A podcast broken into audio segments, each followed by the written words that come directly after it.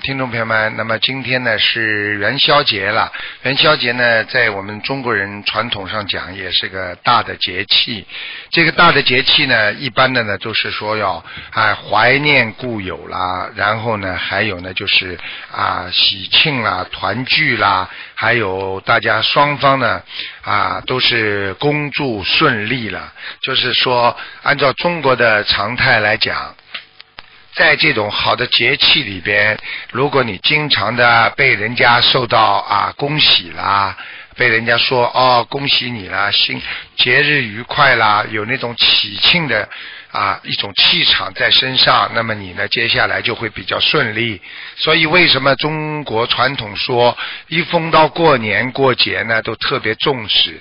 所以我们传统的文化也讲究一个节气，也就是说，不管有什么节气，都要去做，去啊，去去呃，去。去庆祝啦，或者啊去做这些，所以人家说啊，你如果在节日的时候死气沉沉的，家里没人啊，为什么说过年的时候家里最好不要完全空着呢？就是说家里没有气气氛，就是这样。啊，当然了，就如果啊，如果我们说啊，能够啊过年的时候能够大家团团圆圆最好。但是呢，有时候呢不能团团圆圆的，但是我们也可以和朋友一起。